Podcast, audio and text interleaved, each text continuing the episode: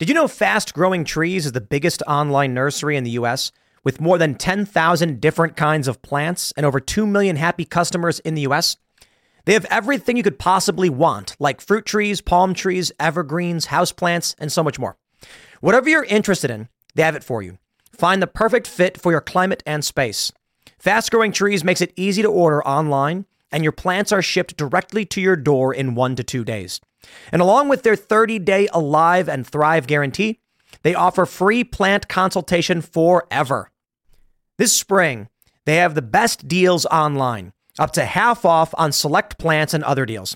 And listeners to our show get an additional fifteen percent off their first purchase when using the code POOL at checkout. That's an additional fifteen percent off at fast growing trees dot com using the code POOL at checkout. fast growing trees dot com, code POOL. Offer is valid for a limited time. Terms and conditions may apply.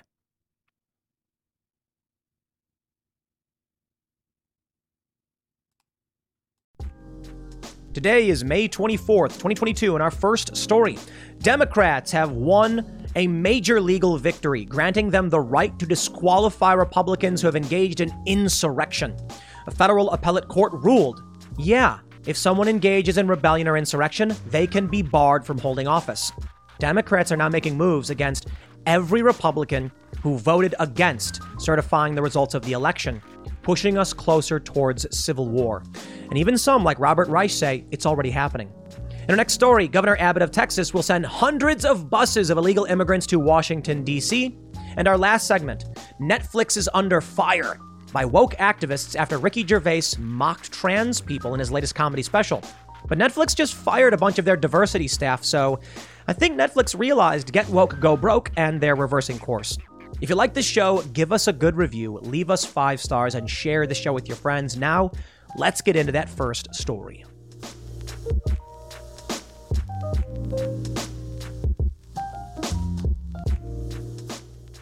Democrats have won a federal legal battle, granting them the right to disqualify people they believe engaged in insurrection against this country.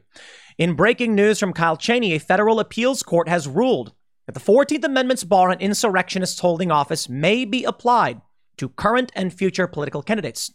My friends, we are inching ever closer towards civil war, and I've been saying this for some time. We have an article from Robert Reich, Democrat guy, very prominent, albeit I think he's wrong, but he writes an article about how we're already in a second civil war. I don't completely disagree with him, but I think it's fair to break down what that really means. Now, I've said before, I think we're in it. I think we're in a civil war, fourth and fifth generational warfare, information warfare, manipulation tactics, but let's slow down. Let's say civil war means kinetic warfare. In which case, we're not there. There's strife, as Stephen Marsh puts it, meaning people are being killed for political reasons, but we're not at the point where people are, you know, forming state militias and governments to go against other states or the federal government. But I, I do believe we will eventually find ourselves in this position. Why? Well, there are many similarities between what's happening now and what happened in eighteen sixty with the first Civil War. Let me lay it down for you. Democrats are trying to disqualify Madison Cawthorn, Marjorie Taylor Greene, Lauren Boebert, basically one hundred forty-seven Republicans they're trying to bar. This is a legal battle for them, but it doesn't mean anyone is being disqualified. Madison Cawthorn, who is the subject of this lawsuit, has already lost his primary, but they're not stopping there. They're saying, you know what? No. We don't care if he lost his primary. We're going to prevent him from being able to ever run for office again simply because he spoke at a public rally that was permitted. That's their argument. Now, maybe they'll lose. Maybe they will. I think it's likely they will. But what if they get a judge who's a Democrat who says, nah, that was all insurrection? What if they argue, if you voted not to certify the election results, that was insurrection? It's an interpretation a judge could make. And then what? Populist Republicans are just going to start being barred from holding office, Marjorie Taylor Greene and Lauren Boebert being good examples. Then what? Right now, turnout in the first ten state primaries among Republicans was sixty point nine percent, shattering records. The latest news out of Georgia, voter turnout through the roof. even though the Democrats keep screaming that they were attempting to engage in voter suppression and did pass voter suppression laws. Quite the opposite. More people are engaged in early voting and, and voting in the primary. When the Democrats take political action to try and win these legal battles, that's it, man. Don't ignore the signs. Here's what I think could happen. And then I'll, and I'll walk you through the news about where we're currently at, because we got people screaming, Liz Cheney, Trump is the most dangerous, ultra MAGA must be stopped. Let me give you my proposed scenario. It is speculative and it's probably wrong, but I entertain the thought. Abortion being the principal moral issue. Right now, if you look at abortion by states, it it's very similar to the Civil War lines. So what happens? Republicans win the Senate and they win the House. They then move to ban abortion federally. Talk to any pro-lifer and they'll say, for the most part, yes, they would like to see abortion banned federally. You are seeing blue states and red states deviate further and further to the extremes of their position, meaning pro-lifers are like, we're going to ban it outright, period. Pro-choice, I don't think you can even call it that, pro-abortion, they're saying no restrictions at all. This is causing or contributing to geographic hyperpolarization. You now have states completely at odds and already defying the federal government. One example is California saying we're a sanctuary state, immigration laws not being upheld. Republicans win win the Senate, win the House. They pass a bill. Joe Biden vetoes it. Never going to happen. Donald Trump says, the first thing I'll do if I get elected is I'm going to pass that bill and we're going to ban abortion. If he does, and I'm not, I don't, I really think it's, I think it's out there. I don't think it's extremely likely. I'm saying it's a possibility. You're going to see blue states say no. Many people have argued for peaceful divorce. Robert Reich says we're drifting towards that. You need to understand the first Civil War was started by peaceful divorce. And quickly after, when the federal government said we want our military capabilities upheld, war broke out. So even if we have a peaceful divorce, even if blue states say we no longer will listen, I'm going to show you the timeline, at least part of it, of the Civil War. So you can understand we are headed in a similar direction. Call it peaceful, whatever you want. Lawfare begets conflict, begets separation, and then fighting. So let's read the news. Before we get started, head over to timcast dot com and become a member if you want to support the work I do here, the work we do at Timcast. You want to see us hire more journalists. As a member, you will get access to exclusive segments from the Timcast I R L podcast Monday through Thursday at eleven p.m. You will also be supporting all of our journalists, and you'll be supporting our infrastructure. We use Rumble, as I often say. It's important. They're alternative. They're an alternative to the big tech Silicon Valley ecosystem. Support businesses that support building up this space. We can be more resilient to censorship, and so can you. Go to timcast dot com, be a member, but don't forget to smash that like button right now. Subscribe to this channel, share the show, take the U R L, put it wherever you can. If everybody shared this right now, we'd be bigger than C N N and M S N B C overnight. So please consider sharing. Let's read the news. As I showed you from the tweet from Kyle Cheney, Kyle Cheney is the senior legal affairs reporter with Politico, with a focus on January sixth, mentioning a federal appeals court has ruled the fourteenth Amendment's bar insurrectionists holding office may be applied to current and future political candidates. The, the, the uh, filing is here from Politico. And they say, because, uh, let me make sure I actually, uh, I have this. Okay, here we here we go. They say, you know, a few words about what we have not decided. We express no opinion about whether Representative Cawthorn in fact engaged in insurrection or rebellion or is otherwise qualified to serve in Congress. We likewise do not consider whether Article one, Section five of the Constitution reserves such determinations exclusively to the House of Representatives or whether states may play a role in regulating ballot access based on constitutional qualifications under the time, place, and manner of cla- uh, manner clause of Article one, Section four. Nor do we reach Representative Cawthorn's due process and First Amendment claims.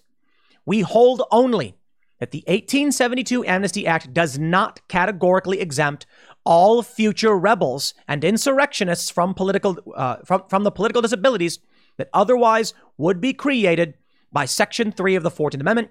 The judgment of the district court is therefore reversed, vacated, and remanded. Now, there's a lot in there, but they're basically saying the previous court's ruling about the Amnesty Act is void. If you engage in insurrection after the Civil War, you can be removed. opening the door to many, many more. We have this from Jeffrey Levin. I don't know who Jeffrey Levin is, but he's got six hundred thirty-eight thousand followers. Granted, he's following six hundred thousand people, so he probably only has actually like thirty thousand followers. Anyway, I digress. He says, we need to enforce the fourteenth Amendment to defend against an existential threat to our democracy. Now, I don't care about this individual or their following. I care about the Occupy Democrats meme that was posted. Quote, after the last Civil War, we passed the fourteenth Amendment, where Section three provides that insurrectionist officials shall be banned from future office. To prevent another civil war, we must enforce Section three, banning any official who participated in the January sixth insurrection. A quote from Tristan Snell, former New York Assistant Attorney General. All right, where are we at? John Bonifaz posted on May sixteenth, we just filed on behalf of Georgia voters challenging Representative Greene's eligibility, our petition for appeal before the Fulton County Superior Court. The mandate of Section three of the fourteenth Amendment must be followed. And where does this bring us? To the New York Times.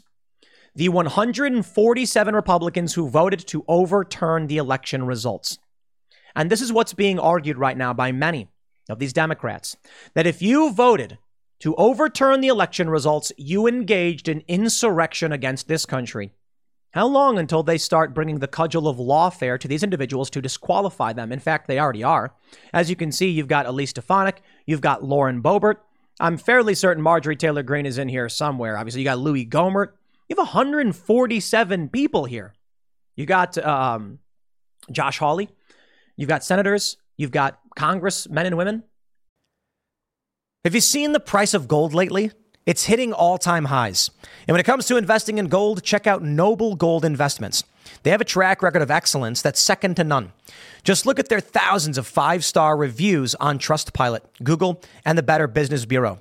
Customers rave about their knowledgeable staff, smooth investment process, and life-changing results, which you can see for yourself online. That's the kind of reputation you can count on. But it's not just about the reviews. Noble Gold Investments truly care about their clients. They take the time to understand your unique needs and goals, and they give expert guidance every step of the way. That level of personalized service is rare in this industry.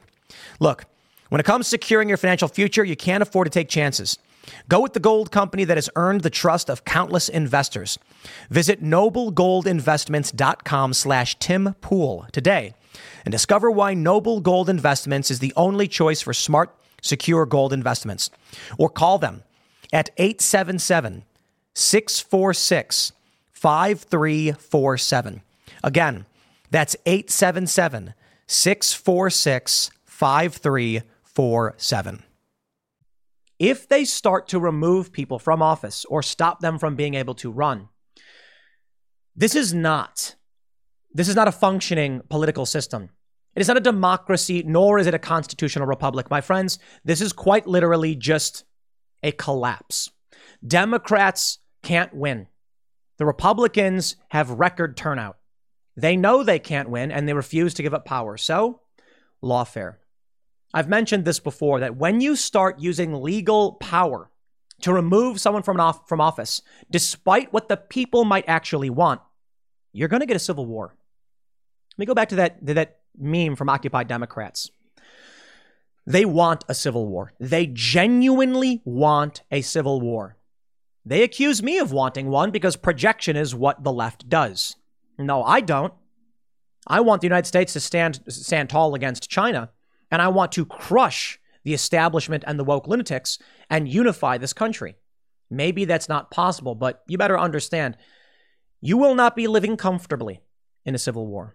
The reason why I say they want a civil war is that, look at this manipulation. They have to ban Republicans from running for office, otherwise we'll get a civil war. Are you joking? If you remove popular politicians like Trump and Marjorie Taylor Greene, you will get a civil war. If people feel that their views are not being represented, you will get a civil war. If people feel that their rights are being crushed, you will get a civil war. And thus, I feel like it's inevitable. I'm not saying it's guaranteed. I'm saying if we remain on this path, straight ahead, I can see civil war. There are many roads and paths we may end up taking. For all I know, in a few months, the Democrats all concede, you know, the, the midterms happen, Republicans win such a resounding uh, victory that Democrats change their tune, walk away from the edge, the woke are left holding an empty bag, and everything simmers down. It's entirely possible. I'm saying if we do not course correct, we are seeing escalation across the board. Let me show you what comes next. Kyle Cheney says the January sixth Select Committee needs one last legal victory to access the R N C's internal files before next month's public hearings. Are you all insane? Yeah. Midterm season. Let's break into the Republican National Committee's file paperwork, internal files, and then we'll see if the American people have confidence in our elections. Perhaps it doesn't matter to them. Perhaps it literally just does not matter to them. They don't care. They just want power, and they will gut this system to get whatever they want. From the Washington Post, Democrats beware. The primaries foretell a spike in G O P turnout. And here's why it's happening. Most of the discussion so far about Tuesday's primary elections has focused on the ongoing battles between factions within the two parties. There's a bigger story that pundits are missing. Strong turnout in Republican primaries portends an excellent year for the G O P. The pro-G O P pattern is unmistakable. Turnout among Republicans in the ten states that have held primaries so far is up substantially from, uh, from the last comparable election year. Meanwhile, turnout in Democratic contests is down in five of those states and up only marginally in most others. In total, according to data compiled by political consultant John Kuvalan, G O P turnout is up thirty-two percent, while Democratic turnout is down three percent. And they know it. Your woke, psychotic, cult nonsense has done this to you. Two things. Some of those Republicans that are now that are now voting, increasing those numbers, probably used to be Democrats. Some of those Democrats who left probably left because of your woke, psychotic behavior. Among other things, it's the economy, stupid. The economy is bad. People are changing political parties. And now we are advancing towards something a bit more dramatic. N B C's Yam, uh, Yami, Yamiche, I'm sorry, Yamiche Alcindor, sorry for not pronouncing your name correctly, of Georgia's voter suppression laws, saying Republicans think, quote, these black people don't deserve the access to citizenship in the way that other Americans do, that they haven't worked for it, and they don't understand the weight of American democracy. They can't reflect. That's what they think. They think people think that. that. That's insane. I'm sorry. That is just categorically false. Talk to any Republican, not true. In fact, there are black conservatives who will tell you that's just insane. If that's the path they're taking, they will inflame tensions among the left with this race, psychotic woke nonsense, and they won't realize why it is they're losing. Why the G O P primary turnout suggests red wave in November midterms. Why Georgia heads to polls after highest primary turnout ever, despite new voting laws. A two hundred twelve percent jump from twenty twenty. But uh, they said it was uh, voter suppression. Across the board, everybody is voting. Take a look at this from Glenn Greenwald. One of the smarter and more independent-minded left liberal writers, Sam Adler Bell, has a good article in the New York Mag on the Nina Jankowicz D H S fiasco and the dangers of disinformation industry, basically saying they have a psychic wound that they can't reflect. He nods to a few of what he sees as rhetorical excesses about Jankowicz herself. I think the objections to her were fastidiously factual, but he highlights the key point. Government officials are professional liars. Trusting them with disinformation boards is madness. Incredible. They cannot reflect. They are going nuts. Liz Cheney, who's basically a Democrat, says Trump is a threat the U S has never faced before and tells Americans to stand up to the liars and protect the Constitution. Over at Salon, any Republicans want to speak out now? Alarm after Trump shares Civil War post. Incredible. They blame Trump because he retruthed, basically retweeted, someone said the words Civil War. Okay. Well, let's take a look at what Robert Reich has to say, a prominent Democrat strategist and personality. He says the truth about America's second Civil War. Also, he wrote an article for The Guardian saying it's already happening, but here's what he writes. The Supreme Court's upcoming decision to reverse Roe v. Wade doesn't ban abortions. It leaves the issue to the states. As a result, it will put another large brick in the growing wall separating blue and red America. Some say we're on the verge of a civil war, but that's not right. It won't be a formal secession, but a kind of benign separation analogous to unhappily married people who don't want to go through the trauma of a formal divorce. We are already quietly splitting into two Americas, one largely urban, racially and ethnically diverse and young, the other largely rural or ex-urban, white and older, each running according to different laws with different sources of revenue. The split is accelerating. Red zip codes are getting redder and blue zip codes bluer. Of the nation's total three thousand one hundred forty-three counties, the number of super landslide counties where a presidential candidate won at least eighty percent of the vote jumped from six percent in oh four to twenty-two percent in twenty twenty. Notice different sources of revenue. For those of you who are long, uh, long fans or listeners of my podcast and show, you know that I brought this up, I think, four years ago when I said, by censoring so many people and banning everybody, you will eventually foment parallel economies. And when you do, there is no, there is nothing tying either faction to each other. You know what's really remarkable about that? Shout out to all my haters who are like, can I, can we get one prediction from Tim Pool, right? Sure, there's one. You actually now have, from Dan Bongino and many others, a company called Parallel Economy that facilitates financial transactions for people who are concerned about censorship on the left. We at Timcast dot com use Rumble because we don't want to be censored by big tech, Silicon Valley, psychotic woke nonsense. And more is happening.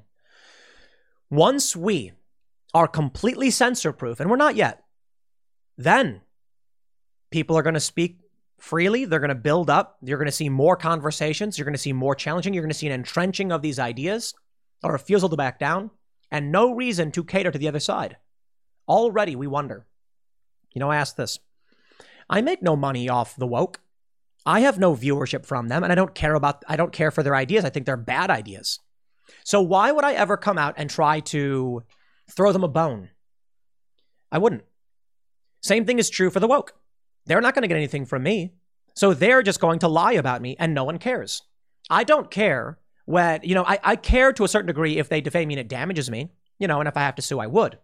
But what can I say when they post nonsense about me? If it's not, if it's their opinion on certain issues, I don't care. People are like, yo, Tim, people are saying these things about you. I don't care.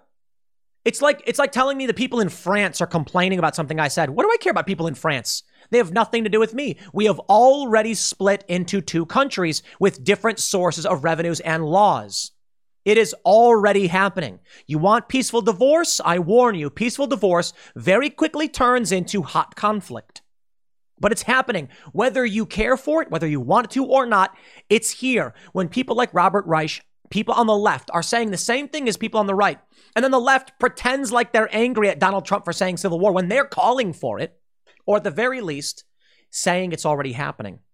It is an emergent phenomenon. It doesn't matter if you want it or don't want it. It is happening. Now, he goes on to exa- uh, uh, to uh, expand upon his ideas with becoming America is growing more geographically geographically polarized. I completely agree. I've said the exact same thing. He says blue states are moving the opposite direction. Colorado, Vermont are codifying a right to abortion without restriction. Some are helping cover, cover expenses for out-of-staters. While Idaho proposed a ban on abortions that empowers relatives to sue anyone who helps terminate a pregnancy after six weeks. After the governor of Texas ordered state agencies to investigate parents, but you get the point. Now, the funny thing is, I'll give you an example of why, I, another reason I think we're heading in this direction and we're doomed. Not not doomed in the sense like it's going to be bad for everybody, you're going to die. I'm just saying doomed in the sense the U S will break. Democrats just tried to pass a bill legalizing the termination of a baby's life at nine months if the mother's health is at risk. My question: if you can remove the baby from the mother without killing the mother, and you'd be uh, without killing the baby, and you'd be saving the mother, why kill the baby? The C D C defines abortion as terminating a pregnancy that does not, in, in a way that does not result in a live birth. That means if the baby's alive, viable, as the law said, viable, meaning it can survive outside the womb on its own, why kill it? I didn't say it was happening. I said, why legalize it? The response was the media just saying, right-wing nutjob Tim Pool is obsessed with things that aren't happening. There's no real dialogue anymore. I, I never said it was happening. I said, why legalize it? Why? They can't answer the question because it's tribalism. Well, let me show you the conclusion of Robert Reich's thesis, and then I'll explain that it's wrong. He says, where will this all end? Not with two separate nations. What America is going through is less like a civil war and more like a Brexit, a lumbering mutual decision to go separate ways on most things, but remain connected on a few big things, such as national defense, monetary policy, and civil and political rights. We'll still be America, but we're becoming two versions of America. The open question is analogous to the one faced by every couple that separates. How will we find ways to be civil toward each other? Robert, close but no cigar. You're mostly wrong. Well, I should say, actually, you're mostly right, but you're missing a few, a, a, a, few, a few key points. There you go. I got it out. One, California is a sanctuary state. They are not upholding the law as it pertains to illegal immigration. This, in the past, according to some N G Os, provided them with one extra electoral vote and congressional seat, because congressional seats are apportioned not based on citizenry, but based on population size, period, regardless of whether you're a citizen or not. Thus, they gained disproportionate federal power. What happens when Texas says, we do not re- respect the rights of their members of Congress because they are violating federal law, and in doing so, giving themselves disproportionate power at the federal level to negatively impact our rights? Let me, let me show you what's going on. Let's go back to a quick reading of the timeline of the first Civil War. My friends, it was a peaceful divorce, at least for two months. And then the federal government said, we don't recognize you, and we want our military bases upheld. So what happened? Well, the state said no, the federal government said no, and they started shooting at each other. Over at Wikipedia, for the outbreak of the war, they mention very interesting things. They say, before the war, South Carolina did more than any other state to advance the notion that a state had the right to nullify federal laws and even to secede from the from the United States. The convention unanimously voted to, to, to secede on December twentieth, eighteen sixty, and adopted a secession declaration. It argued for states' rights for slave owners in the South, but contained a complaint about states' rights in the North in the form of opposition to the Fugitive Slave Act, claiming that northern states were not fulfilling their federal obligations under the Constitution. The cotton states of Mississippi, Florida, Alabama, Georgia, Louisiana, Texas followed suit, seceding in January and February of eighteen sixty-one. Let me show you about this law, the Fugitive Slave Act. It was a law passed by the U S Congress on September eighteenth, eighteen fifty. As part of the compromise between Southern interests in slavery and Northern free, free, uh, free soilers. The act was one of the most controversial elements of the eighteen fifty Compromise um, uh, and heightened Northern fears of a slave power conspiracy. It required that all escaped slaves upon capture be returned to the slaver, and that officials and citizens of free states had to cooperate. Abolish, abolitionists nicknamed it, it the bill, the, the Bloodhound Bill, after the dogs that were used to track down people fleeing from slavery. The act contributed to the growing polarization of the country over the issue. It was one of the factors that led to the Civil War. Sign up to The Economist for in-depth curated expert analysis of world events and topics ranging from business and culture to science and technology. You'll get the weekly digital edition, online-only articles, curated newsletters on politics, the markets, science, culture, and China, and full access to The Economist Podcast Plus. The Economist is independent journalism for independent thinking. Go to economist dot com and get your first month free. Let me let me let me bring this to the modern time. Southern states said, we have a federal law that says you must return slaves. Now, I actually think that was good that they were not upholding that law, because slavery is, in my opinion, outright and obviously a violation of the Constitution. How dare you say all men are created equal, in I believe that was a Declaration of Independence, and then have slaves. Yeah, sorry, doesn't fly. And I love bringing up Frederick Douglass, who challenged the American people to stand by the words they themselves wrote in saying such a thing. But here's outside of any moral statement. Look at the fact statement. If the federal government passes a law saying you must, and you don't, then you're going to see states say, if you will not uphold the law, why are we being forced to do the same? If the South was being told they could not have certain things, but the North was not agreeing to it, civil war seemed likely. Granted, slavery was wrong. Go cry about it. Today, we have strong moral issues on immigration and abortion. California is being told they must uphold, uphold federal law on illegal immigration. They're not doing it. They've declared themselves a sanctuary. In New York, they, New York City, they allow non-citizens to vote. At what point does Texas, Mississippi, Florida, Georgia, North Dakota even, Wyoming, West Virginia, at what point do the red states say, you allow people to come in, violate our laws, and if you will not uphold them at the federal level, why are we subject to your taxes, your laws? That's what precipitated the first Civil War, the same argument. Why would it not reemerge in the face of the exact same problems? Now, there's challenges, absolutely. But when you have blue states saying no restrictions on abortion, red states saying we must have restri- restrictions on abortion, you are looking at these issues. Here's what I think may actually happen. I think the Republicans will try to ban abortion. Roe v. Wade's gone. Oh, they say it's a states, a states issue. Sure, for now. For now, they say, we just want the states to decide. Ask a pro-lifer. I asked Seamus Coghlan on Timcast I R L, would you be in favor of banning abortion at the federal level? He said, yes. Would you vote for people who advocated for such? Yes, absolutely. Well, there it is. Pro-lifers, maybe not all of them, but some of the most prominent, would absolutely support a federal ban on abortion. So Congress gets in the Republican, they try and pass the bill, defeated by filibuster or veto. Donald Trump says, when he gets in, he will sign the Save the Children Act federally banning abortion. And blue states will say, no, we will not enforce that law. You will then have people going to these red states to get abortions. I'm sorry, going to the blue states. The red states will say, Uh, anybody who goes and commits these these crimes are in violation of federal law and they should be arrested. Hey, the blue states will then say, we're not going to enforce that. Sorry. Just like this. Now, you can argue whoever you think is right. I'm not issuing a moral statement. You can say the Democrats will be right.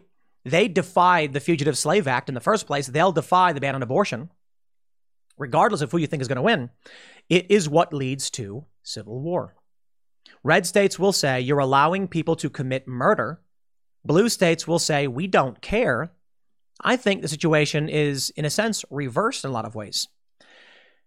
I don't know uh, if it's true and correct, but my understanding is that every instance where a group has tried to deny personhood to a human being, they've lost. Slavery was a good example. Today, what you have are people fleeing to blue states to effectively deny personhood rights of unborn babies. And for some reason, the left is arguing from the Bible that life begins at first breath. So it says, I don't know if it says that. I just think if a baby is viable, why kill it? But outside of any moral arguments, if the right says unborn children should have rights, and that includes men having to pay child support for a woman as soon as she's pregnant, which they do say, and then in blue states, they're like, we can kill that. You have a very serious problem. You have red states saying the unborn child is under our protection and a blue state saying we can kill them. What do you think that leads to? I think it leads to uh, civil war. There's other factors involved, of course, but let me show you this. They mention January and February of eighteen sixty-one, we saw Mississippi, Alabama, Georgia, Louisiana, Texas secede, South Carolina. This was before Abraham Lincoln became president. Seven states had seceded. Now, they uh, let, let's read some more. Let's, let's read this. They say, among the ordinances of secession passed by the individual states, those three, Texas, Alabama, and Virginia, specifically mention the plight of the slaveholding states at the hands of the northern abolitionists. The rest make no mention of slavery issue and are often brief announcements of the dissolution of ties by the legislatures. However, at least four states, South Carolina, Mississippi, Georgia, and Texas, also passed lengthy and detailed explanations of their cause for secession, all of which laid blame squarely on the movement to abolish slavery and that movement's influence over the politics of northern states. Southern states believed slaveholding was a constitutional right because of the Fugitive Slave Clause of the Constitution, Those states agreed to form a new federal government, the Confederate States of America, on February fourth, eighteen sixty-one. They took control of federal forts and other properties within their boundaries with little resistance from outgoing President James Buchanan, whose term ended on March fourth. Seven states had already seceded. On March fourth, eighteen sixty-one, Abraham Lincoln was sworn in. In his inaugural address, he argued the Constitution was a, was a more perfect union than the earlier Articles of Confederation and Perpetual Union, that it was a binding contract, and called any secession legally void. The fascinating thing is that we then saw many other states secede because, I believe, of Fort Sumter. Fort Sumter. This battle began in April of eighteen sixty-one. On April fifteenth, eighteen sixty-one, Lincoln called on all the states to send forces to recapture the fort and other federal properties.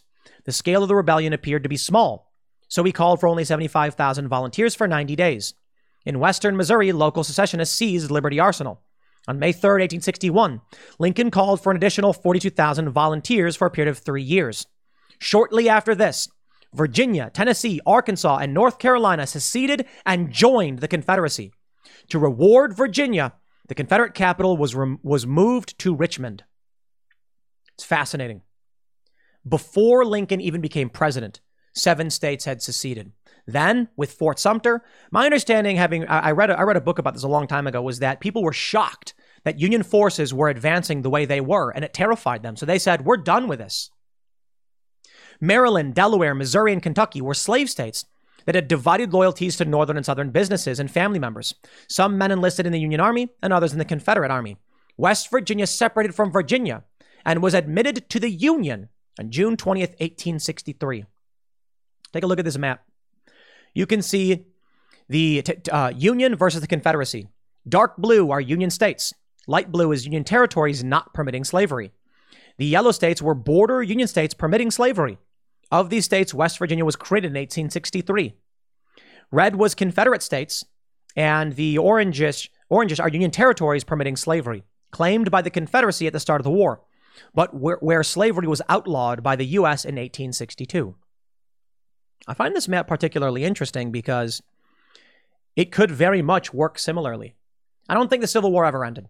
We had we had the uh, the um, what is it the, the clemency eighteen seventy-two, where they were like, you know, okay, you know, if you can be you can run for office even if you were involved in the Civil War, because we are trying to stop Civil War.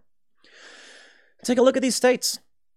I mean, you've got New England, you've got Illinois, you've got Ohio, Michigan, Minnesota. You've got Washington, Oregon, Nevada, California. They're all blue. It would be very similar. Now, many of these territories in the middle might split the country in half, but it seems like a North versus South thing is entirely possible. What you need to understand about Texas is that their involvement was mostly about geography. They're surrounded. What option did they have? Who would they do trade with? Who would they do business with if they sided with the North? They'd be just occupied instantly anyway. But of course, Texas was a slave state, part of the Confederacy. I don't know exactly how it will play out. I just think it's silly when people say we need to purge people from federal government. Why? That was part of the problem which led to the Civil War. They say we, we can have sanctuary states and we don't have to abide by federal law. Also something that led to the Civil War. Now they're trying to disqualify people. Okay. Get rid of those who truly represent the values of the American libertarian or conservative right or whatever, post-liberals. And you will see people say, then why would we listen? Florida may be first. Already we have seen Joe Biden in the past year speaking only to blue states about COVID, not red states. Red states completely defying the federal government. How long until the federal government's authority is just considered void? How long until red states then say, we're going to take command of local National Guard posts and we're going to take command of the military posts, and the federal government says no? How long until Joe Biden sends in, or Donald Trump? Oh, I think it would be Trump. I think Democrats will say no. Trump will send in national uh, federal police to stop abortions. It's entirely possible. I'm not saying probable. I'm saying it's possible. I don't know what will happen. But imagine the scenario. Democrats refuse to ban abortion. They start running state-funded abortion clinics. They start bringing, smuggling people in from red states to get abortions. And the federal government says that's illegal and moves to shut them down. They surround an abortion clinic and say, come out with your hands up. Antifa and, and California or Nevada or Colorado send in police to, to defy the military, and they refuse to do it. And then what?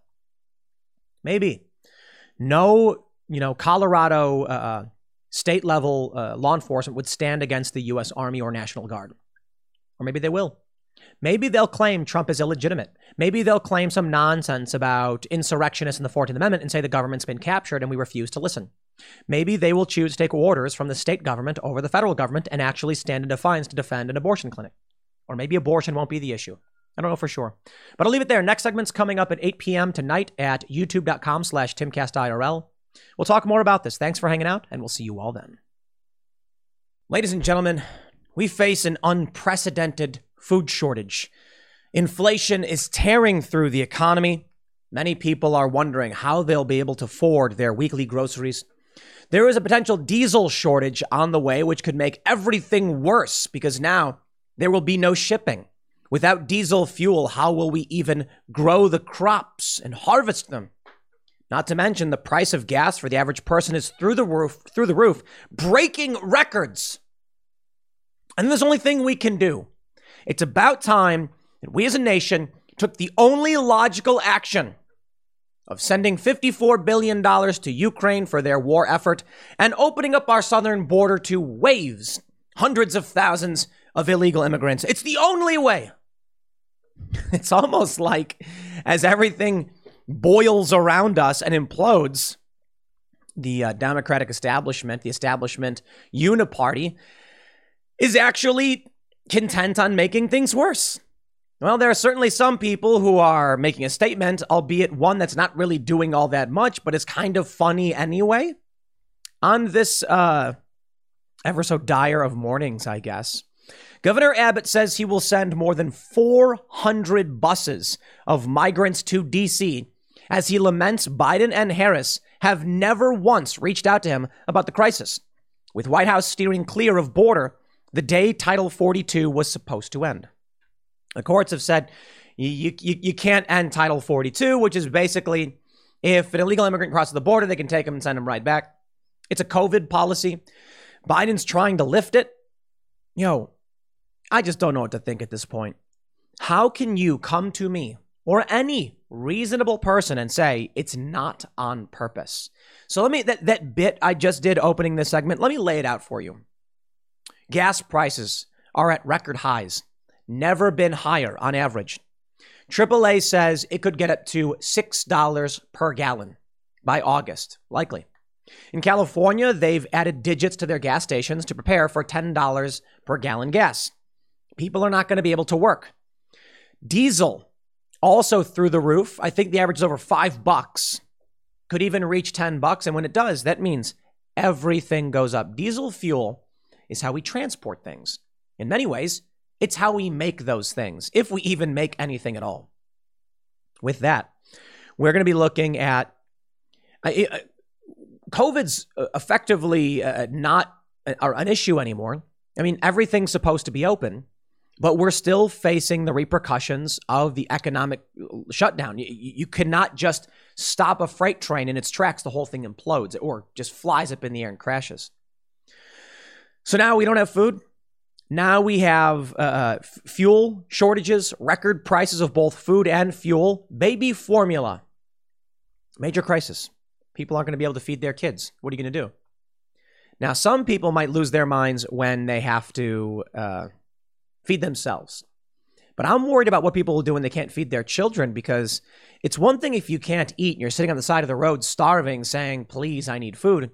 It's another thing when you are looking at your son or daughter crying because you know you don't have food for them. What would a person be willing to do? So that's why I find this story funny. You know, when I see, I saw this story about Abbott sending the bus up to D C, I'm like, that's, that's, that's hilarious. Ha ha.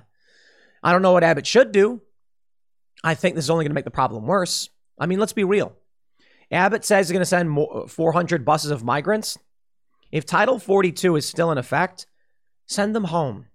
We cannot be allowing a million plus or more millions of illegal immigrants to enter the United States at a time when we can't even feed ourselves. Isn't this insane? And now we're hearing that Joe Biden wants to spend wants to send special forces to Ukraine? No joke. U S boots on the ground. It is mind-numbingly infuriating. The U S says, we need to reopen our embassy in Kiev. Oh, but now we have to protect it. Send in the special forces. It's an excuse to get U S boots on the ground. This is what we have to look forward to. Let's talk about a little bit of all of it. So, um, look, with this wave of illegal immigrants, let me show you this. With N P R reporting just the other day, with food prices climbing, the U N is warning of crippling global shortages. I'm going to do another shout out for Safe and Ready Meals. You know, I, I do these periodically. I uh, here's the crazy thing is, I used to do them once every few months because I'm not I'm not all that big on telling everybody, quick, buy food. I have been in, this, in these past five months because of what's coming in fall. Head over to safe and ready meals dot com. Pick up your emergency food if you haven't already. This is a sponsored spot for this segment. Uh, thank you so much to uh, you know safe and ready meals dot com for sponsoring uh, the work that I do. Let me just lay it out for you. It's a combination of news and this this this sponsored post where I think you should really consider this. Fertilizer shortage because of the war with uh, Ukraine and Russia. The U S is now basically directly involved. The U S provided intel to Ukraine, which they used to bomb the Moskva, the Black uh, the Black Sea flagship for Russia. The Biden administration wants to send special forces into Kiev. Illegal immigrants are set to flood the U S border. They've already been. The U S has deployed border guards to Europe to deal with refugees instead of our own border. There's a food shortage that is coming. It's a crisis we've talked about quite a bit. We don't have the fertilizer. Planting season has already begun. Planting season's probably coming to an end for a lot of staple crops. Without fertilizer, what do you get? Some are estimating crop yields could be down thirty to fifty percent. That means look for a comparable price increase. People got to eat. If there's only half as much wheat available, companies are going to compete for that wheat. So you're talking about breads, biscuits, anything, cereals. So you want to get your Cinnamon Toast Crunch? You want to get your muffins? Well, those companies are going to be going to the wheat suppliers saying, we need, or I'm sorry, it's probably going through a flour processing thing. The flour company is going to get as much as they can and say, we're at limited capacity. Then they're going to be like, I got everybody bidding, saying, we want to buy wheat. I only have enough for half. Food will double in price, or maybe it's a bit of a stretch, a thirty to fifty percent increase, maybe, due to supply constraints. And then you're going to go to the store and there's not going to be all that much. Now, look, to be honest, we got too much of a lot of different things anyway. But I think the issue is, you think baby formula is bad? safe and ready meals dot com. Get your emergency food supply because come fall, the harvest is going to be limited. They're not going to be able to ship the things you need. And as all of this is happening, our resources are being sent to Ukraine. Not all of them. I know it's just sixty or so billion dollars, which is a lot. We could be spending that elsewhere. But we also have this illegal immigration problem. What are they going to eat? The million plus people that are coming across the border, they got to eat too, right? We we can't even get baby formula for our own kids. And they're sending baby formula to the border. This is insane. Now, look, I don't know what. I don't know what's going to happen. I'm just saying it's me. You know, if it's me, I, I bought a bunch of this stuff. safe and ready meals dot com. Do what you got to do. Take a look at this. Greg Abbott said Monday that Texas has been forced to fight against the Biden administration regarding border security and said he wants to flood D C with four hundred fifty buses of migrants so the nation's capital can experience what his state's communities facing are facing. I think it's funny. You know, we got this uh, this press conference here. Is that going to solve the problem? No, it's going to make the problem worse. I get it. It probably feels good, right, Abbott? Sending in these buses saying, now you know what it's like. But you're sending illegal immigrants into the heart of this country where they will then spread out. And without any regulation, without any economic planning, they're going to be a burden on our existing food markets. Maybe, maybe many will start to leave once they realize there ain't no food here either. This episode is brought to you by Shopify. Whether you're selling a little or a lot, Shopify helps you do your thing, however you cha-ching. From the launch your online shop stage, all the way to the we just hit a million orders stage. No matter what stage you're in, Shopify's there to help you grow. Sign up for a one dollar per month trial period at shopify.com slash special offer, all lowercase. That's shopify.com slash special offer. suppose the issue is there's no food here. There's not going to be food there. So they'll stay here. And then we have to contend with it. And then we are going to have to deal with the fallout from this. N P R reports, fears of a global food crisis are growing due to the shock of the war in Ukraine, climate change, and rising inflation. Oh yeah, all those things.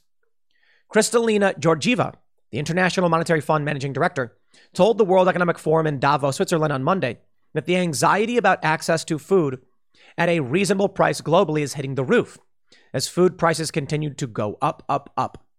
Last week, the U N Secretary General Antonio Guterres, Guterres warned of the specter of a global food shortage in the coming months without urgent international action. Okay, okay, okay.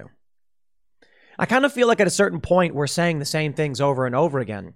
It's just the next grain of sand has been dropped into the heap. They say, according to U N figures, the number of severely food insecure people has doubled in the past two years from one hundred thirty-five million to two hundred seventy-six million today, which is what we all predicted when they began to lock down everything in this country. When the COVID lockdowns happened, it was pro- projected that we were going to see two hundred fifty million starving people. We're there, baby. In Ethiopia, Somalia, and Kenya, the number of people facing extreme, extreme hunger has more than doubled since last year, from roughly ten million to more than twenty-three million, according to the report. Across the three countries, the report notes, one person is likely dying every forty-eight seconds from acute hunger-related causes stemming from armed conflict, conflict, COVID nineteen, climate change, and inflationary pressures worsened by the war in Ukraine.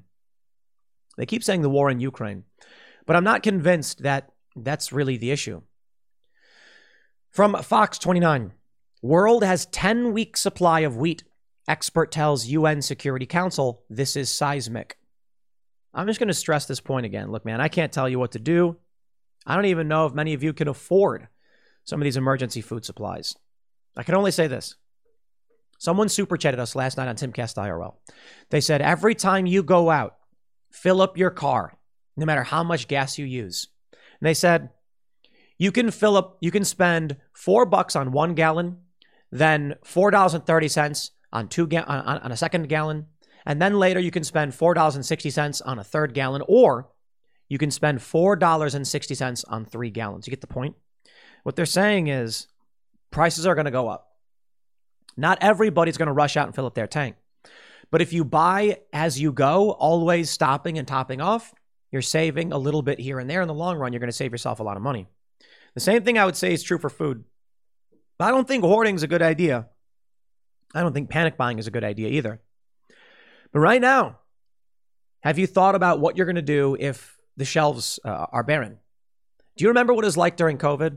I do. We went to our suburban Walmart, and the only thing they had was mac and cheese, which is really weird. I mean, like nobody wanted it, I guess. So there was some mac and cheese. Uh, there actually were a lot of canned beans. Perhaps people don't realize what they need to survive on. So when it came to buying stuff, people bought dumb things. The pasta was was gone for the most part, but there was like macaroni noodles. Nobody wanted those. You're not going to survive on mac and cheese. You're not going to survive on pasta. You're not going to survive on bread. Having it is better than nothing. I'll be completely honest. But rice and beans, probably good. I think rice and beans provides you all the complete amino chains you need to survive. I'm not entirely, don't, I'm not a nutritionist. Don't take my advice. I'm just saying rice and beans is like a staple. We went to the store and we grabbed up a bunch of beans and we ate them all. For the past uh, year or so, I've taken it very seriously and purchased emergency food, like I mentioned with Safe and Ready Meals, and I've shouted out now several times. It's kind of crazy. In, in twenty twenty and twenty twenty-one, I was shouting out emergency food. Periodically, I had all these mainstream left, you know, Vice did a hit piece. I'm like, look at me selling food out, what a moron.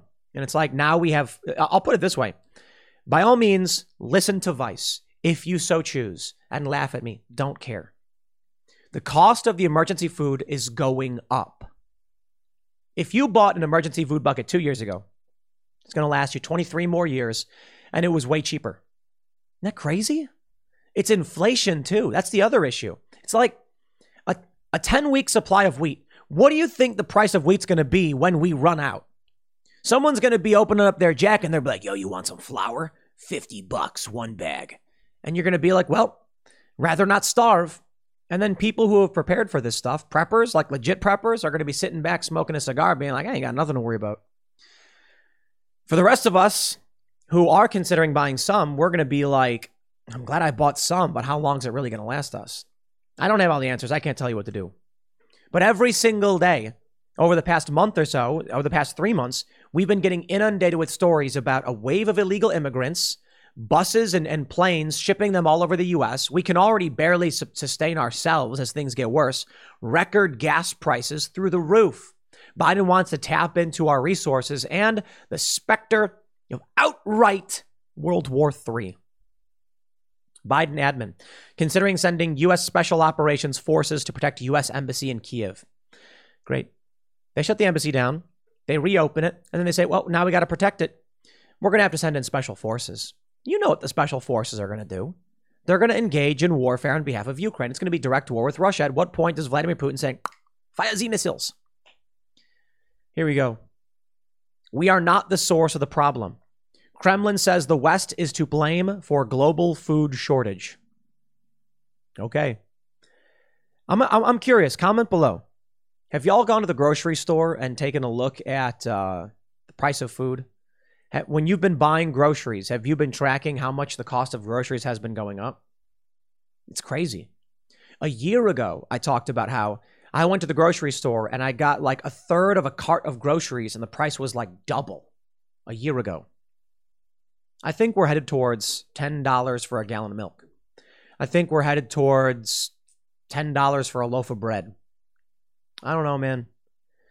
I got to be honest. I don't do uh, the grocery shopping anymore. To, to be real. Uh, I, I was last year, but now I'm just swamped, too busy. So we basically just... Uh, We use one of those like Uber-like services, and uh, the prices have been going up for the most part. I uh, I don't track the, the cost of a gallon of milk, but milk, bread, and eggs, man. The other thing, too, is I don't buy eggs either. We have chickens. We have too many chickens, and they just keep cranking out the eggs. We have too many eggs. We're giving them away. That's cool, though. That's cool, though. Based on the amount that we spend on the chickens, the amount of eggs we get, we're, we're actually generating a profit. But then, you know, I, I guess Chicken City is actually maintaining our food supply. Go to chicken city live dot com if you want to watch live chickens, uh, do chicken stuff. And uh, but the chicken parties have, have basically funded my eggs for breakfast. So in order to get food and, and take care of the chickens, you know, we got to have someone do the work. But Chicken City pays for that. So, you know, hey, there you go. I can't I can't predict the future, my friends. Predict it for yourself. Figure out what you think.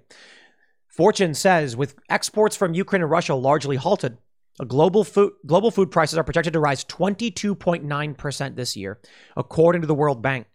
And a hunger crisis affecting the world's most vulnerable countries is well underway. Let me reiterate a point I made last night. Who is at fault for all of this? Joe Biden and the Democrats. And I know they're desperately saying, no, no, you can't blame Democrats for this. It's happening everywhere. Let me just give you some basic logic. Facts and logic, my friends. Donald Trump, uh, not a proponent of climate change. He's like, nah, we need oil. Drill, baby, drill, right? When he gets elected, what do we see? Best numbers of our lives, according to C N B C's Jim Cramer. Uh, the economy was, was booming in twenty nineteen. COVID hits. The economy takes a big tank. I'm not going to blame Trump for that. I'm not going to blame Biden. However, Biden enacted a bunch of policies. Biden is the party uh, from the party of the climate change, you know, people. It's not a moral statement on climate change or a scientific one. It's a simple fact statement. Do you think the people who are screaming that we need to reduce carbon emissions, otherwise climate change will kill us, are going to want a booming economy? No. Booming economy means people have more babies. More babies means more people, more adults. More adults means more consumption. If Bill Gates is coming out and saying we need to reduce population growth, do you think he's going to be involved in advocacy for things that will result in a good economy for you? Do you think they want to make your life easier? No. Your life being easier means you will have a family. That's bad. Your life being easier means you can buy more gas. It means you can buy more products. It means more consumption. If they genuinely believe that we need to end consumption and reduce population, there's one way you do it. You strain the average person. So I, I hope you realize that it's that simple. Why are we seeing illegal immigrants flood the border and Biden doesn't care? Honestly, I can't tell you definitively. I can say it probably has something to do with wanting to strain the system. It probably has something to do with making sure people can't get good jobs, can't make a good wage, that prices will skyrocket. Why are they going to war? Look, I won't go so far as to say that they want war to reduce population, but they certainly love to build weapons and blow people up. At the very least, they probably can acknowledge, I mean, anyone with any sort of sense of logic can acknowledge that those who want a smaller population would probably be like, eh, you know, a bunch of people died, right? It's weird that that would be considered a conspiracy theory, right? You've got people who say there's too many people on the planet. Do you think they're not cognizant of the fact that war results in less people? Of course they know that. I'm not saying it's their motivating factor. I'm saying they're probably taking like, oh, you know, we wanted to reduce population by fifteen percent by the year twenty twenty-five. Well, we can scratch off the Ukrainians and the Russians. They know it. And again, I'm not saying they're doing it intentionally. I'm saying they're probably factoring into their numbers. They know exactly what's happening. Makes me question why they do all of these things. Perhaps it is just a simple conspiracy theory. But if someone tells you their motivation and then takes actions which contributes to their, you know, their desires, I have to at the very least say it's it is strange that the things they do play into what they want. Is it intentional? I'm not saying that. Are they planning for it? And I'm, I'm not saying that. I'm saying how convenient for those that want a lower population, that food is in short supply, that fuel is in short supply, that prices are skyrocketing, and there's a war going on, right? It all happens in the end of Trump's first term after a booming economy. I can't speak for the moral or scientific issues. I'm not going to on, on climate change. I'm just going to say the people who certainly don't like people and think there's too many tend to be enacting policies that hurt people and prevent them from having families or from even surviving. What, what are we going to see? The people who are going to starve first are the third world countries, are the impoverished or developing nations. Sri Lanka, for a variety of reasons, is going nuts right now. Well, there you go. You get what you vote for. If you believe the planet is dying because of human activity and you're a Democrat, you should be very happy with this. So we will see. But you know what? Record voter turnout for the G O P. I don't think it's going to play right. Regardless of whether it's intentional or not, what the Democrats have done, what the establishment has done, has been disastrous. I'll leave it there. Next segment's coming up at one p.m. on this channel. Thanks for hanging out, and I'll see you all then. Ricky Gervais is currently under fire from the woke mob for making jokes about trans people in his latest comedy special on Netflix. Netflix recently laid off their diversity staff and issued a warning to their staff that if you don't like the content they make, you can leave. I'd like to go back in time, my friends. I'd like to go back in time to one of the first, if not the first, I could be wrong, original series Netflix ever produced, House of Cards. I remember when House of Cards came out and everyone loved it. And then later they learned bad things about Kevin Spacey and then nobody really wanted to watch it without him. Here was the idea. Netflix had all of these different shows from all of these different production companies and networks. They had all these different movies. And they could see what people liked, what had the highest engagement, what tended to play the best with a general audience. And so they said, well, people like political thrillers and people really like Kevin Spacey. So let's make a political thriller show with Kevin Spacey, and boom. House of Cards was an instant hit. For some reason, Netflix started to drift into wokeness, seemingly in defiance of their own metrics. Perhaps they were swallowing the refuse straight from Twitter, believing the woke garbage. Well, now, they decided to put out this, this Netflix special with Ricky Gervais, and he has several jokes about the trans community and woke mobs. They're actually interesting points to be made. But of course, now, they're threatening to cancel Ricky Gervais, who I'm sure doesn't care. Why did Netflix come out recently and say, if you don't like the content we make, you can leave? Perhaps it's because they knew they were going to release a Ricky Gervais comedy special. Perhaps over at Netflix, they're looking at their analytics and they're like, people like comedy, people like Ricky Gervais. Let's roll with it. And then Ricky says, here's the joke I'm going to do. And they go, ooh, oh, geez, what do we do? And they said, guys, people really like Ricky Gervais, but he's making jokes that are going to trigger the woke. We need to preempt this. Now they're laying off woke and diversity hires. Like the, the people who run the diversity stuff at Netflix are getting fired. Ricky Gervais is telling the jokes he wants to tell. So this is a very grand get woke, go broke, and perhaps we'll see the opposite, which would be like, I don't know, um, anti-woke, not broke, or whatever. Get unwoke, get wealthy, I suppose. No, it, it probably is better to say get unwoke, be not broke, because there's no guarantee you're going to become rich off of making this content, but at the very least, people won't abandon your platform, right? Well, certainly many of the woke people are like, I'm canceling my subscription to Netflix, but you know what? Woke people make up a tiny fraction of this country. Stop pandering to people who don't buy your stuff. So we do have this story from uh, uh, Variety about Ricky Gervais, but let me just show you this stuff real quick. Netflix's woke purge. Troubled streaming giant's latest layoffs targeted staff who are among its most vocal social justice warriors. Ah, victory, it sounds so sweet. The cultists are losing. They are being gutted from Netflix. Good for you, Netflix. Maybe once you get rid of cuties, I'll agree to come on your platform, or maybe Big Mouth. But, you know, I'm not just going to sit back and be like, oh, look, they made jokes about trans people. Look, I don't I don't care about directly insulting people. Right? I'm I'm not in favor of that. I don't like it. You want to criticize an idea, I'm I'm fine with it.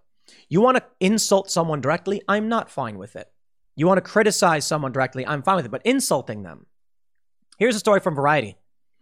Ricky Gervais's Netflix comedy special, Supernature, has only been released on the streamer for a few hours, but it has already drawn criticism for a string of graphic and hurtful transphobic jokes. Ugh. Four minutes into the special, Gervais dives into material about the trans community seemingly calculated to draw controversy. Ah, bravo, good sir, Ricky Gervais. You have certainly courted Tim Pool into doing a segment on you and the things you have to say. Congratulations on the free press. Ricky says, oh, women.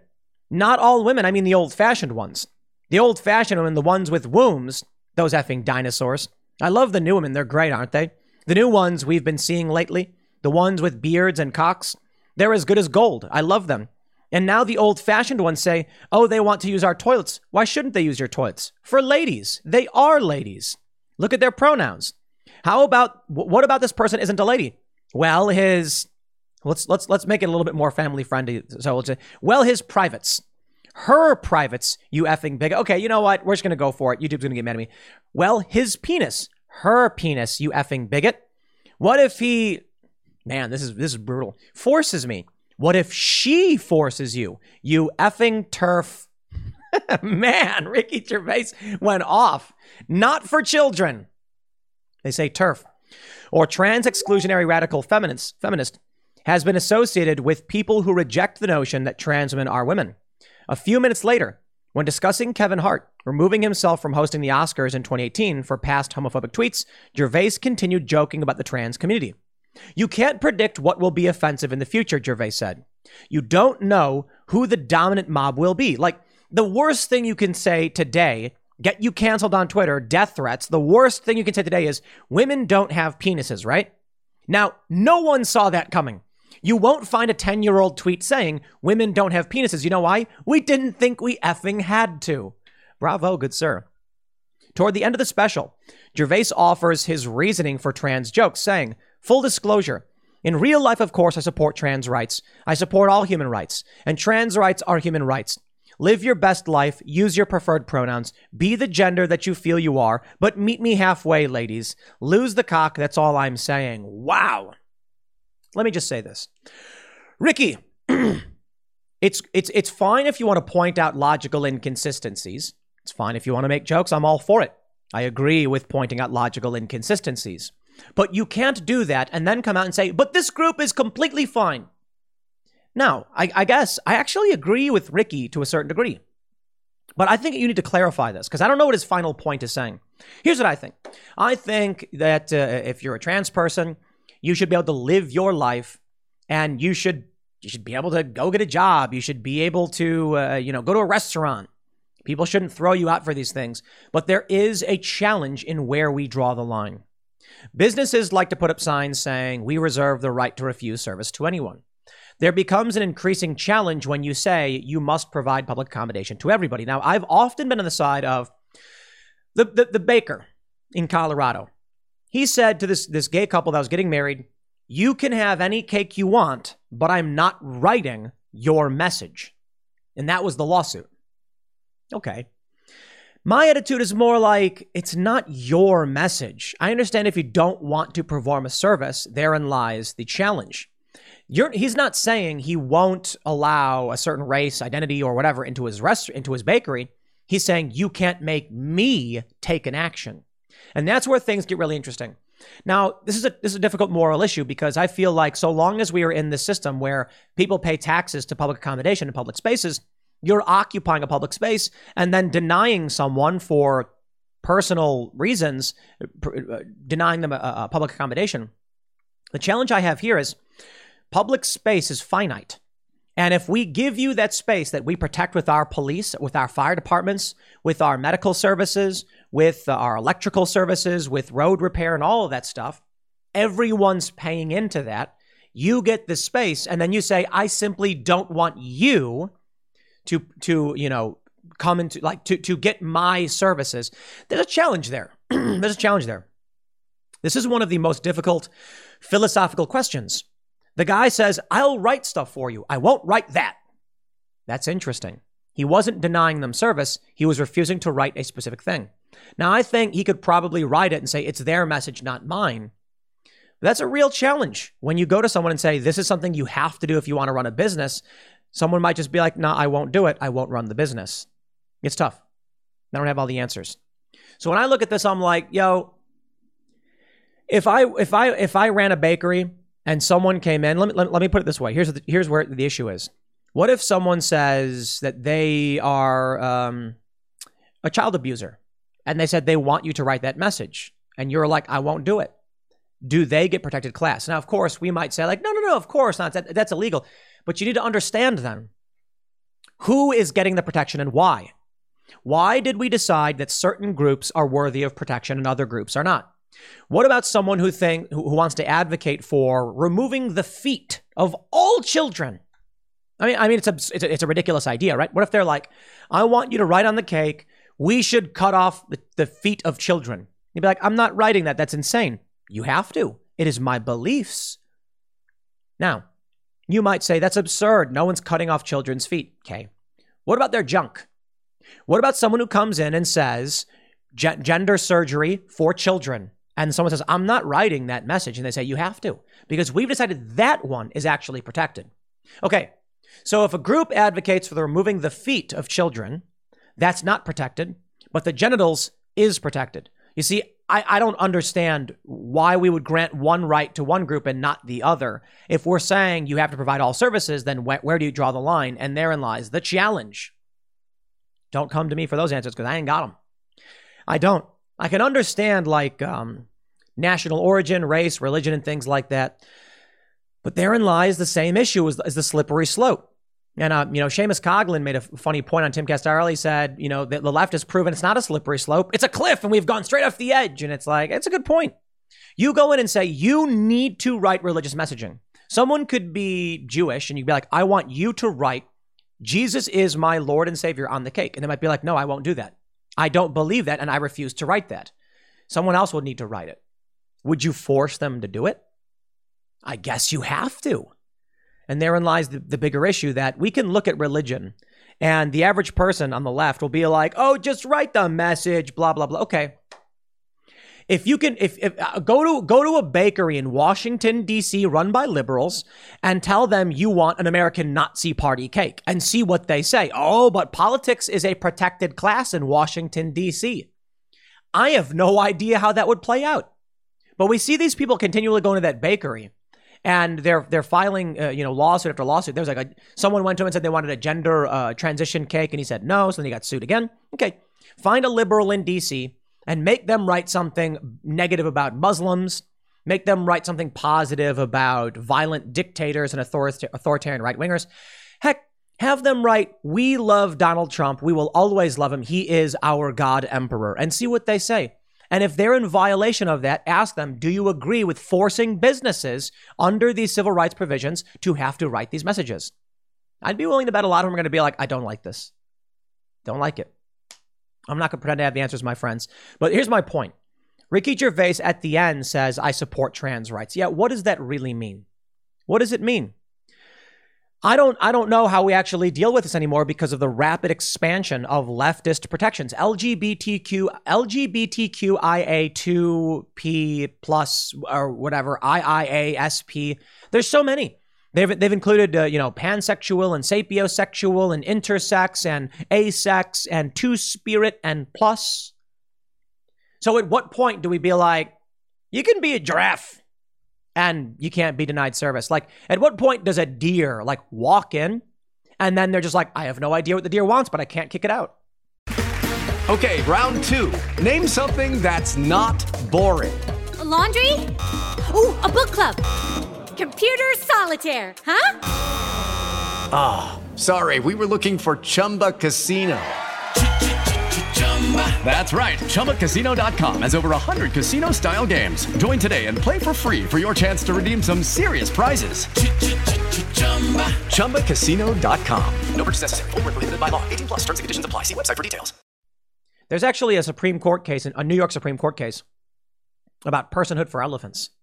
I am not saying this as a moral statement to deny anyone rights. I'm asking you, if we continually expand, at what point do we start and stop someone's access to these rights and these provisions? If the trans community will get the same rights as anyone else, meaning they can go into a baker and say, you must write a message, then what about in D C someone who is a Nazi? I don't like Nazis. Should they, should bakeries be forced to write that stuff? Man, I don't know. And if I'm going to say no to that, what about any other belief system someone doesn't like? Is the idea simply that most Americans don't like Nazis, so it just would not be upheld? But D C sa- D C says politics is a protected class, so you could do it. I have no idea, man. Maybe we should film that video and see what these liberal bakeries in D C have to say when we are like, this is a protected class. You have to write these messages. And then what if you have them write messages that conflict with other protected classes? Like, what if you have them write something like from the Quran or or um the, what is it, the Hadith, is it called? Opposing gay marriage. What if you tell them you want Leviticus, Le, uh, the, the Leviticus passage from the Bible about men shall not, not lie with men? Now who are you infringing upon?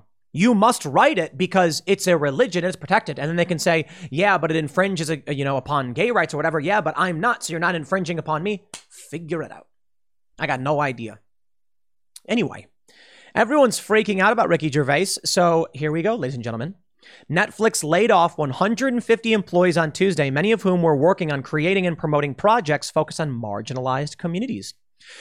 Firm additionally fired nearly seventy employees working for its social media and publishing teams.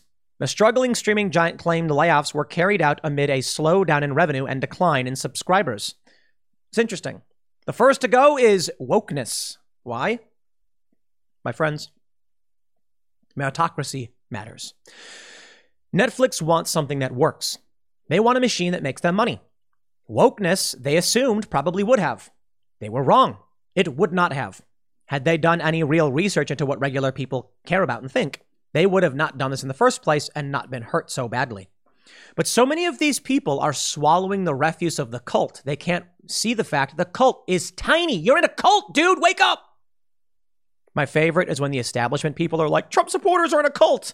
And I'm just like, yeah, you know, honestly, I don't care because I ain't got anything to do with those people. And they don't run Netflix. I mean, wouldn't it be insane if Netflix was actually just pumping out weird QAnon stuff all the time, constantly putting out documentaries where they're like, Trump is coming up, you know, going to be reinstated or some other nonsense? It'd, it'd be like, this is weird. We just want to watch The Simpsons, dude. We just want to watch shows about werewolves and vampires or whatever. Kevin Spacey as a as a young, attractive vampire, uh, political thriller, I guess. I don't know. People would, you know, I, actually, I'm joking, but if you gave me the option to watch teenage Kevin Spacey as a vampire, but he's actually an old man, but they like C G I him to be younger, and it's a political vampire thriller, I actually would would very interested to see that show, and I would turn it on, and I wouldn't turn on any of the woke trash that they've tried to make in the past few years. And also shout out to Big Mouth, a disgusting show about children engaged in disgusting adult activities, which for some reason Netflix is okay with, but hey. If Netflix is going to stop censoring things, that means garbage like Cuties and Big Mouth will probably be on the platform. I don't know what to say about that. I'm not going to be signing up for Netflix anytime soon, and it's not because of Ricky Gervais. It's because they have Big Mouth and Cuties. I find that to be like kind of gross. But let's throw it to our good friend Bill Maher. This is something that happened uh, last week, last Friday. Bill Maher, why are we giving puberty blockers to children? He says, so Bill Maher's definitely emceeing President DeSantis' first White House uh, uh, Correspondents' Dinner, uh, W H C D, asked Patrick Ruffini after watching the clip from last night's Real Time. Bill Maher said, if this spike in trans children is all biological, why is it regional? Either Ohio is shaming them or California is creating them. Well, the left would probably just tell you that Ohio is shaming them, perhaps. But we are seeing it across the board. Bill Maher's actually a little bit wrong in that regard. In West Virginia, we got tons of trans kids. I think it has a lot to do with TikTok. I think TikTok is gutting the, the uh, disemboweling this country. But anyway, I'm not here to get into the trans issue. The real point here is Bill Maher and his politics, Netflix and their politics. And now you can see what's happening. Netflix purges the woke. They've finally woken up to the fact that regular people do not like this. Bill Maher, who I think was trying to pander to both sides, he didn't want to go too far. He didn't know where the culture war was going to go. He's like, you, you ever see uh, Dogma? When Azrael was like, I was amused. I had no place on the battleground. And then Selma Hayek's character is like, so was Elvis. But that didn't stop him from answering the call during a time of war. Anyway, my point is, that's Bill Maher. Bill Maher is like, oh, there's a culture war breaking out. The left has gone insane, but they butter my bread.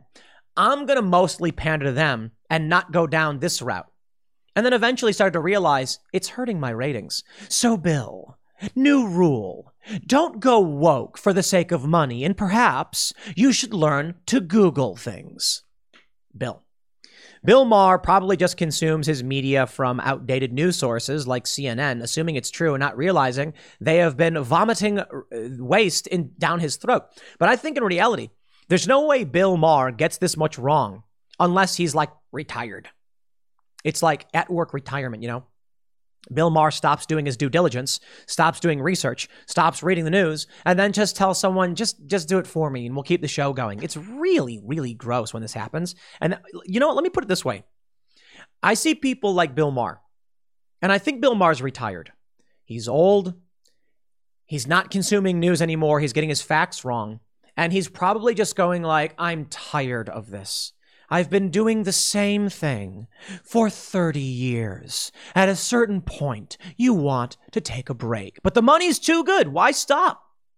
So you hire some young person, say, tell me what to say, and I'll read the monologue, and you'll have my voice. No. Bill Maher, retire. Let a young person take over where you're at and do the jokes instead. Maybe they'll pay more attention. This is what's happening with politics. They don't want to actually do any of the work, but they don't want to leave because they're getting money and power. They never want to give it up, man. One thing I think about all the time with Timcast is how do we grow this to a point where there's other products, other shows, and uh, I'm gone. Now, I will say one of the issues is that the younger generation is, man, they're they're being beaten over, they're being flogged over the head by the culture war. And it's hard to know where they'll end up. There's more conservative Gen Z than there are liberal because conservatives were having more kids. That's it. Now it's even more true today. So it'll be really interesting to see what happens in twenty years when conservatives are having seven kids and liberals are sterilizing their kids or aborting them. I think we're going to see conservatism be on the rise. That'll be fascinating. Unless they get to your kids. Unless they go into the schools and indoctrinate your kids, which they, this is what they've been doing. The cult doesn't have children. They have yours. And if you aren't paying attention to what your kids are learning, you may have already lost them.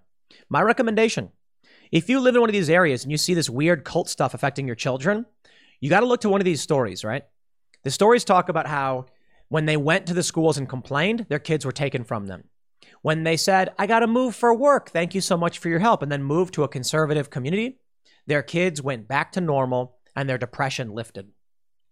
Give your kids a community. Give them a real community. This is why I think religion is so important. I am not religious. I am not, uh, I don't follow any theistic religion or anything like that. But I see the value in all of these um, all of these, particularly Abrahamic religions. Now, personally, I always have to say this, I do believe in God. I just don't believe in human writings on these issues. But uh, so for some reason, a lot of people say I'm atheist, which I absolutely am not. But when it comes to Christianity, Judaism, um, is, uh, Islam, or any other organized religion where people gather, you have community. This is why I think Judaism is is is so great. Uh, I'm trying to figure out how, po- properly how to explain it, but when they do Shabbat, when they go from Friday night, uh, Friday at sundown to Saturday at sundown, where they they they eat together, they talk together, and they focus on their community, that that's a powerful thing that strengthens their bonds, gives them purpose and drive, and leads them to success. Christians need to honor the Sabbath in the same way, because they don't always, considering how large the religion is. A lot do, but you you meet together with your community. You share ideas and bonds around common goals or ideas. I don't agree with all of the scripture stuff. What I agree with is having a place where you can meet and gather and share your thoughts with those who care about you and you care about. That's powerful. Your kids need that too. In the meantime, perhaps the change is coming. Perhaps the older generation is realizing get woke, go broke is a, a truism. Perhaps these people will start to wake up to how much they've sacrificed and lost by pandering to the refuse of Twitter. Me? Thank you, Bill Maher. Because when you retreated from this space, I was able to occupy it. Now I can do segments speaking my mind because I've never deviated from what I've thought on equality uh, versus equity or anything like that. So I think the dawn is approaching. Things are getting better. People are waking up, be it Netflix or Bill Maher. I'll leave it there. Next segment is coming up at four p.m. over at youtube.com slash Timcast. Thanks for hanging out, and I'll see you all then.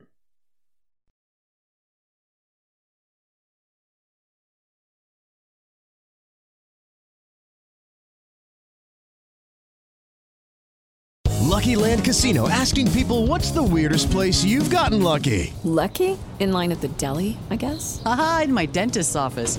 More than once, actually. Do I have to say? Yes, you do. In the car, before my kids' P T A meeting. Really? Yes. Excuse me, what's the weirdest place you've gotten lucky? I never win and tell. Well, there you have it. You can get lucky anywhere, playing at Lucky Land Slots dot com. Play for free right now. Are you feeling lucky? No purchase necessary. Void where prohibited by law. eighteen plus. Terms and conditions apply. See website for details.